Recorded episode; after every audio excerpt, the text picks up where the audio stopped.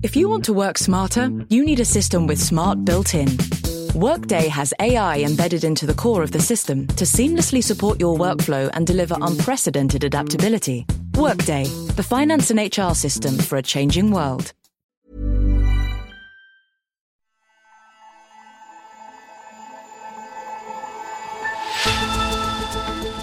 For those who contract COVID 19, the road to recovery is not always a straightforward process. What is life like for the victims known as long haulers?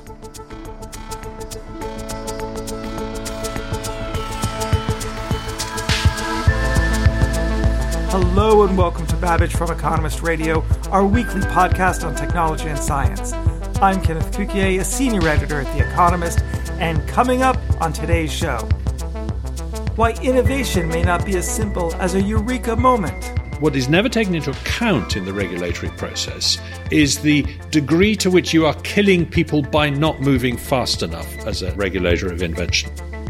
And the solution to 2020's other plague swarms of locusts. The standard management strategy for locusts is insecticide spraying. People have tried things like flamethrowers in the past, but the results have been, I guess, mixed.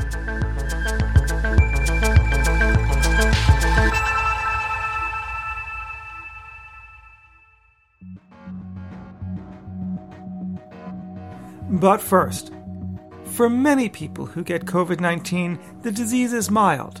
Between a third and half of people won't experience any symptoms at all. And for those who do become sick, the illness usually clears up after a few weeks of bed rest. For a minority of others, however, COVID 19 is a lot more serious. It can mean hospitalization, and for some, death. Even for those who do survive the illness, the recovery is anything but smooth. A large number of infected people have reported lasting symptoms that don't go away on their own. These sufferers are referred to as long haulers. Why is it that some patients take so much longer to get back to normality than others? The short answer is we don't really know. Slavea Chankova is our healthcare correspondent. There are various hypotheses about why this may be happening. One is that perhaps the immune system doesn't shut down after it's been fighting the infection. That's uh, also something that we've seen with other diseases. People take a long time to recover in some cases. Are they people who have experienced particularly bad cases of COVID 19? So the worst cases are people who are hospitalized, people who need intensive care in some cases. But we also see that some people who were never sick enough to be hospitalized, who recovered at home, end up fighting off symptoms for weeks and a small minority even for months. Now, of course, there's two types of patients, as you just pointed out. There's those who've been in hospital and those who didn't go to hospital but were just part of the community. Do we have any sense of how many long haulers there are from both categories? We know that probably about half of people who've been in hospital take uh, six or eight weeks or sometimes even longer to recover. And for people who weren't hospitalized, who just stayed at home and rested, had a milder infection, the percentage seems to be around 10%. So that's the percent of people who seem to still have symptoms more than three weeks after they became unwell. And what are some of those symptoms of long haul sufferers? Some of the symptoms are the original symptoms they had fatigue, headaches, difficulty breathing, in some cases, body aches, fever. For some of them, the symptoms tend to come and go. So they'll have a couple of weeks where they'll feel fine and then the symptoms are going to return for a couple of weeks. So that is definitely emerging as a pattern. Now, is it the case that these patients really haven't gotten over the virus at all?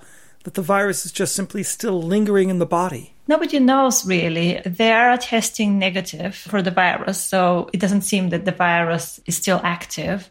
But the reasons why they still feel unwell, why they still have the original symptoms, remain a mystery. Now, is this long recovery time unusual? Certainly there are lots of other illnesses which take a long time to get over. That's true. We definitely see a minority of patients, even with uh, the seasonal influenza or other viral diseases, who may take weeks or even months to get back to normal, especially if they've been uh, very sick, if they've been in hospital.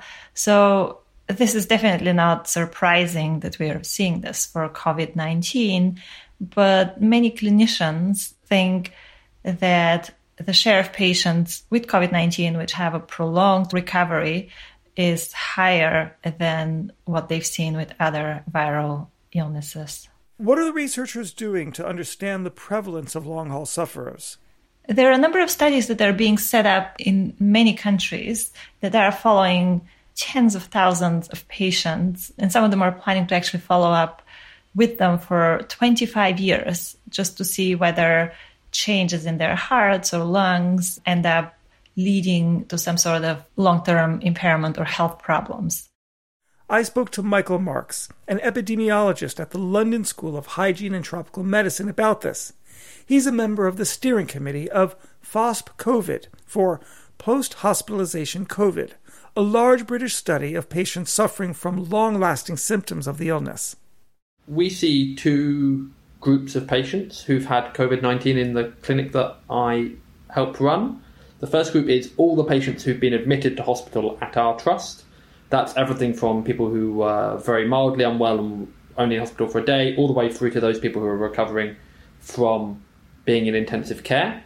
And then the second group of patients that we see are people who were never admitted but have been referred from the community breathlessness is really common. Maybe 50 to 60% of patients still feel breathless when we see them six to eight weeks after their illness.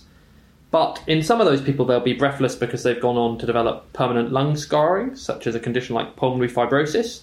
Some people will be breathless because their heart function has been impaired. Some people will be breathless because they've become deconditioned from a sort of muscle and physiology perspective. So, one of the key things in the clinic is to really evaluate the patient and understand what is the driver of each of their symptoms. And so, have you noticed any commonalities among those people who are long haulers? Are people who are obese, are they more likely to be long haulers? Are people who had underlying health conditions before COVID, are they more likely to be long haulers? Or is it really across the board? Young, old, healthy, unwell? Amongst the hospitalized patients, it is clear that the severity of your initial illness is related to your recovery. So, patients who went to intensive care have more ongoing symptoms when they're seen at follow up and are at higher risk of complications like lung scarring, we think, probably, than patients who only required oxygen or patients who were admitted and didn't require oxygen. So that's a gradient that's related to their severity of their initial illness, and we know that severity of initial illness is related to a number of factors, including age, probably gender, ethnicity, potentially some underlying conditions.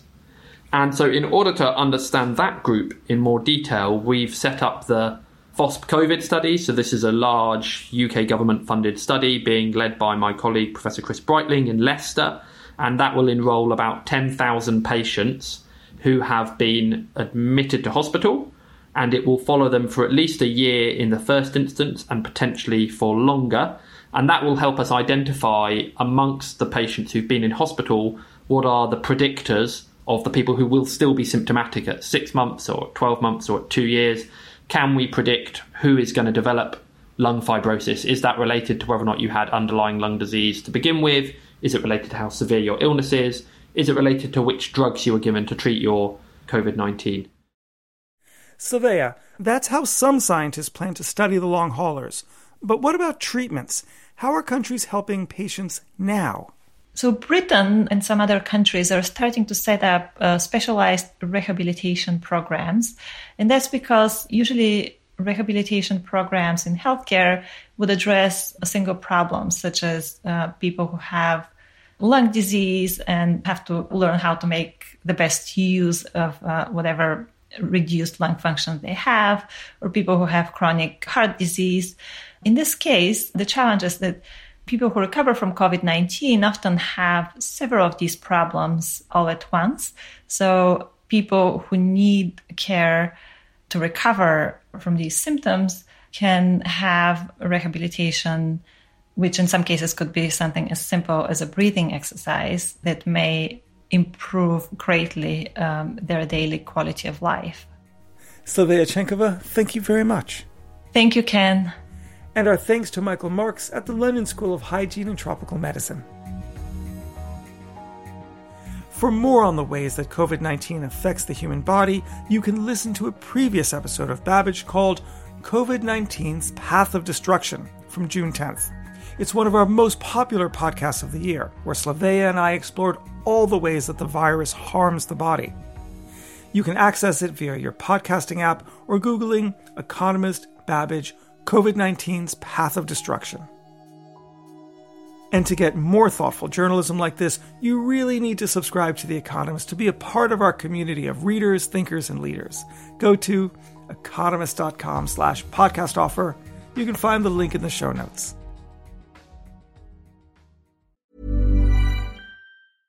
If you want to work smarter, you need a system with smart built in. Workday has AI embedded into the core of the system to seamlessly support your workflow and deliver unprecedented adaptability. Workday, the finance and HR system for a changing world.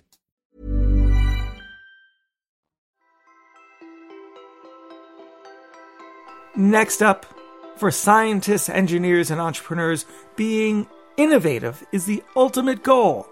The ability to improve people's lives is the foundation of progress, which drives humanity forward, whether it is a new vaccine, an improvement in battery storage, or any number of advancements in technology.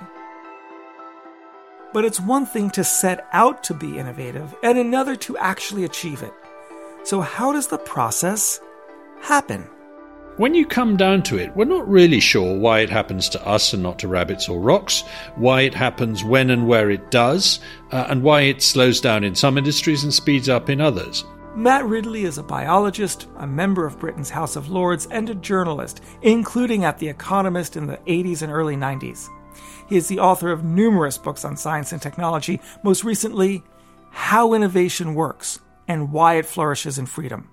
My general argument is that it's a bottom up emergent phenomenon, uh, that it comes about somewhat inevitably and inexorably and under certain conditions, choosing the people who do it to do it for it, rather than, as it were, uh, being uh, the result of a grand plan by a genius. So one of the things I'm trying to do is rescue the the ordinary innovator from the uh, the idea that he's a special genius who has great uh, insights and uh, is a godlike figure.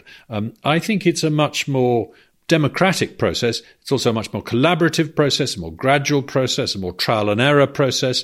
Innovation is more important than the original invention itself. That is to say, turning an invention into something that's affordable, reliable, and available. These are some of the themes that I discuss in my book. Now, you bring up trial and error. And of course, in your book, you examine Edison testing 6,000 natural fibers to determine the filament for the light bulb. He did a form of trial and error, but artificial intelligence allows a new form of high throughput trial and error. Do you expect a sort of tidal wave of innovation to come from things like AI? I think that's a very interesting point that AI is now capable of doing the sort of mass testing uh, of an idea that before was a very laborious process. And to do it in a, a, systematic way that gives us a way of, of generating results. And you are seeing AI in drug discovery or something like that able to do trial and error in a way that human beings simply uh, couldn't do. So, to some extent, yes, I think we're automating the trial and error process. And to the extent that we understand how to use AI innovation, it will be to understand the importance of trial and error. But also, I'm a little concerned that AI is not very good at serendipity yet. Uh, one of the things that emerges is that quite often solutions come from unexpected directions. Kevlar, Teflon, the post it note were all developed by people looking for something completely different. And if you look at a site like InnoCentive, where people post problems for people to try and solve, it's often people from outside the field who solve the problem. And I'm not sure that our AI system has got that on board yet. I'm actually quite worried about a innovation famine that in the West we're, we're too good at suppressing innovation on behalf of vested interests at the moment. And I'd love it if there was going to be, uh, if AI was going to unleash a tidal wave of innovation. I hope it does, but I have a feeling we're not quite there yet. What do you look to that makes you concerned when you say that vested interests suppress innovation? Well, if you look at something like nuclear power, it's been unable to do any innovating for the last 40 or 50 years, basically, because the regulatory approval for a new design is so onerous and laborious to achieve that nobody does enough trials, let alone errors. Uh, and if you look at something like genetic modification of plants, this is a technology that is extraordinarily promising, but an entire continent in the shape of Europe has decided to turn its back on it. So there are some pretty striking examples today of that. And if you add in the effect of intellectual property, which is often very anti innovation these days, and the effect of regulation lobbied for by big consumer interests. So uh, the example I give in the book is James Dyson inventing the vacuum cleaner and running up against the problem that his rivals in Europe lobbied the European Commission to bring in rules that favored incumbent interests then I think we are in a period. Plus, of course, the, the, the, general precautionary approach of the of the lobby groups, of particularly environmental pressure groups. Um, we are in a period when, actually, particularly in Europe, but also in North America to some extent, less so in China until recently, at least, it has become harder and harder to be an innovator. Okay, so if we don't really know how innovation works, but we know some of the features that encourage innovation and the things that discourage it what can wise people and policymakers do? Well, I think one of the important things is to clear the undergrowth out the way of the innovator, to give him the freedom to experiment, the freedom to change direction, the freedom to be wrong uh, and start again, the freedom to make mistakes, if you like. Give him quick decisions from authority. One of my particular beefs is the fact that if you invent a new medical device, it can take three or four years to get regulatory approval. If you invent a video game, no problem. You go ahead and do it straight away. So on the whole, a lot of the energy gets diverted from medical devices into video games. If I die in a video game, I just cook up a game again. If I die from a medical device, can't do it. That's exactly right. And that's the, the reason why we have much stricter regulation for a medical device. But as we've seen during the COVID crisis, we can approve new medical devices in a matter of weeks and still make sure they're safe. So I think that is more of an excuse than a real reason. What is never taken into account in the regulatory process is the degree to which you are killing people by not moving fast enough as a, a regulator of invention, by not allowing new and safer devices to come onto the market. This is the concept of harm reduction, which is a really important piece of innovation. During the pandemic, people are looking to innovation to solve the problem, whether as a drug treatment or for a vaccine or for new ventilators, for example. What do you think we should learn and know, maybe the lessons, if you will, about innovation and our preparedness? Did our innovation infrastructure fail, and what can we do to make sure it doesn't fail? I think our innovation infrastructure has been found wanting by this crisis. If you take vaccines, for example, it takes several years to develop a new vaccine. That's roughly how long it took two wonderful women to produce the whooping cough vaccine in the late 1930s. That we have made so little progress on the speed and efficiency with which we develop vaccines is really rather shocking. Um, and that is a problem that we have become aware of. The Coalition of Epidemic Preparedness Innovation, uh, set up by Wellcome Trust and Gates Foundation and others, um, is there to address exactly this problem and have platforms of vaccine development ready to go when a pandemic comes along but they'd only just started work when this pandemic came along. I reckon if they'd started work 10 years earlier, we'd be in a much better position. And I hope when we come out of this that we are, we do take seriously the need to make sure that innovation happens in drugs, medical devices and vaccines, as well as in software, where an awful lot of it has been happening. Matt Ridley, thank you very much. Thank you, Ken.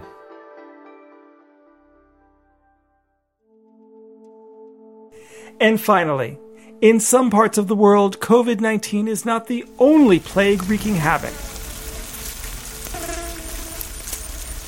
In areas of Asia and East Africa, swarms of locusts have stripped fields, threatening to cause a food crisis.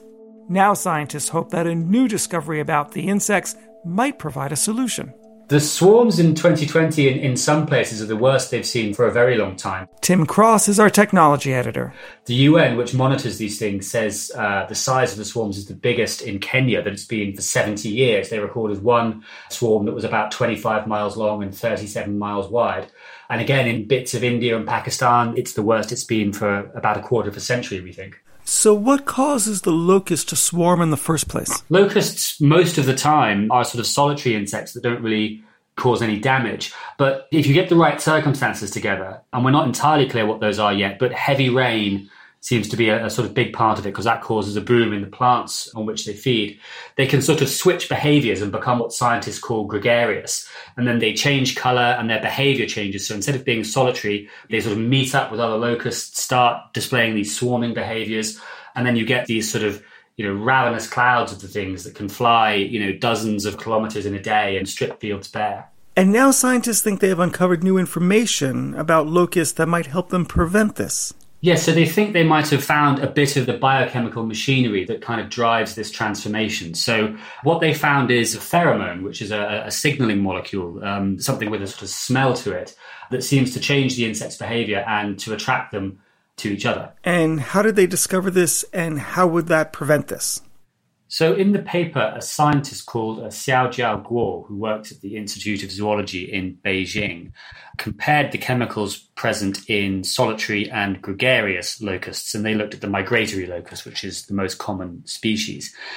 They found six that were more common, were more commonly produced by gregarious locusts than solitary ones, which was their initial batch of candidates, and then with further testing, they found out that just one of those, a chemical called 4-vinyl anisole or 4VA, seemed to be responsible for making them swarm.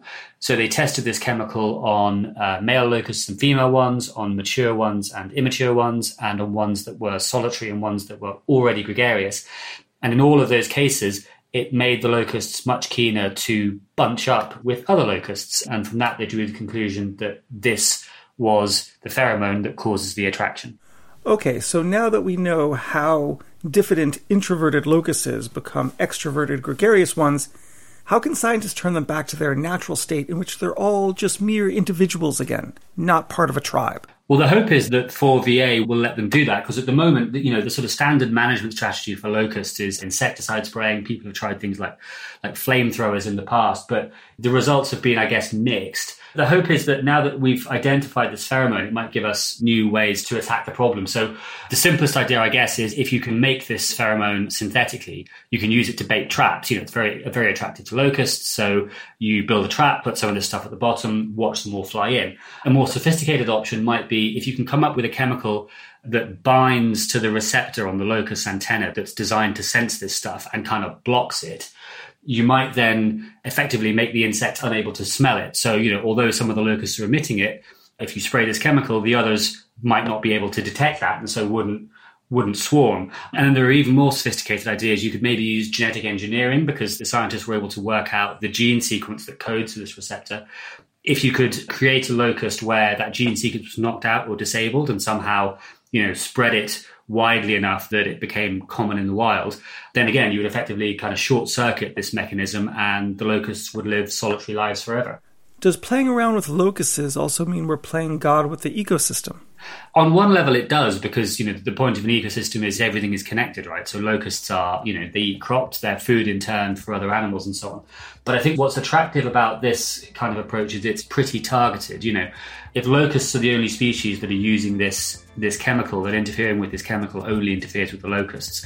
Whereas if you're spraying insecticides, you know they tend to be broader acting. Uh, if you're resorting to flamethrowers, you're going to end up burning your crops. So I, I think the hope is that this is sort of the most targeted measure yet that we might be able to use. Tim Cross, thank you very much. Let us hope that scientists can solve the swarm. Thanks, Ken. And that's all for this episode of Babbage. While you're with us, please give us a rating on Apple Podcasts or wherever you listen. I'm Kenneth Cukier, and in London, this is The Economist.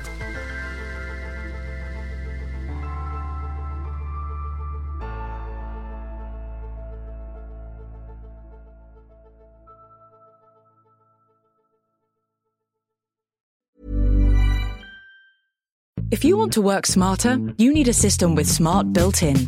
Workday has AI embedded into the core of the system to seamlessly support your workflow and deliver unprecedented adaptability. Workday, the finance and HR system for a changing world.